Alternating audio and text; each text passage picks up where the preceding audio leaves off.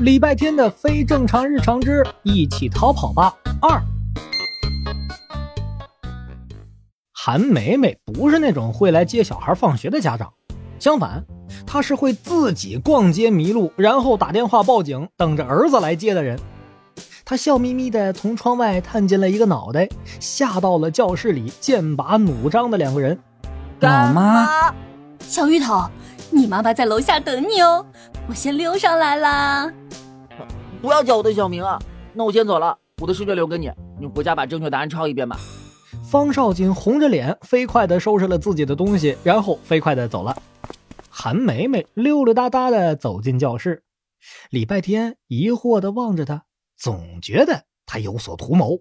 果然，韩梅梅走到他面前，突然撇起嘴，一脸委屈地抱住他，嚷嚷着：“小天。”我的话被退稿了，编辑写了好长的一段退稿信，好长好长，整整三行，一共一百一十二个字，每一个字都是一把刀子捅穿了我的心。哼，我这辈子没受过这种委屈，小天，妈妈好难过，好难过，好难过。如果我没记错的话，你去年也说过一段一模一样的话。那次骗走了我的压岁钱，所以，所以我们一起逃跑吧！走走走，我现在就买火车票，别管这些莫名其妙的数字了。啊，这是什么奇怪的展开啊？韩梅梅真拉着礼拜天就跑了，连书包都没拿。离开金坛小镇的交通工具有很多啊，飞机、高铁、轮船、汽车。韩梅梅选择了火车。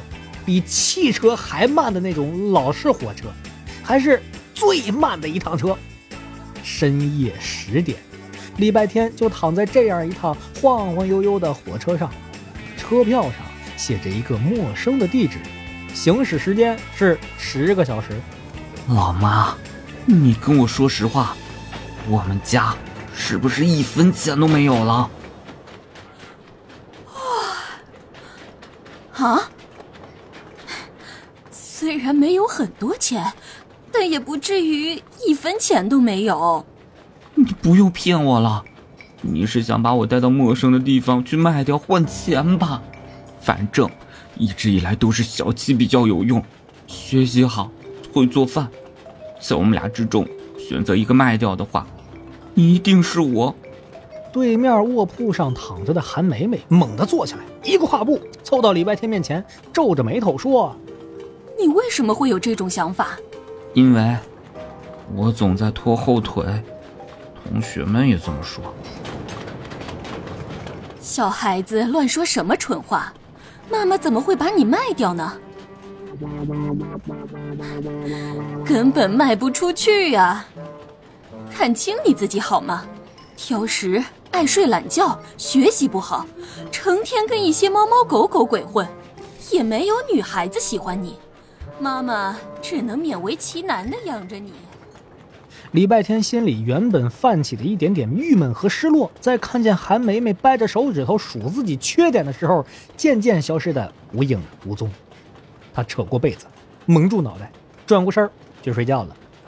老妈晚安，老妈好梦。喂喂喂，我还没聊完呢，你怎么就睡了？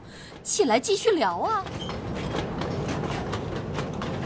慢慢悠悠的小火车在月光下缓缓驶向远方，经过安静的海岸线，经过静谧的森林，经过一些沉默的平原与山丘，终于在新的一天抵达了一个新的城市。这对不按常理出牌的母子会有一段怎样的旅行呢？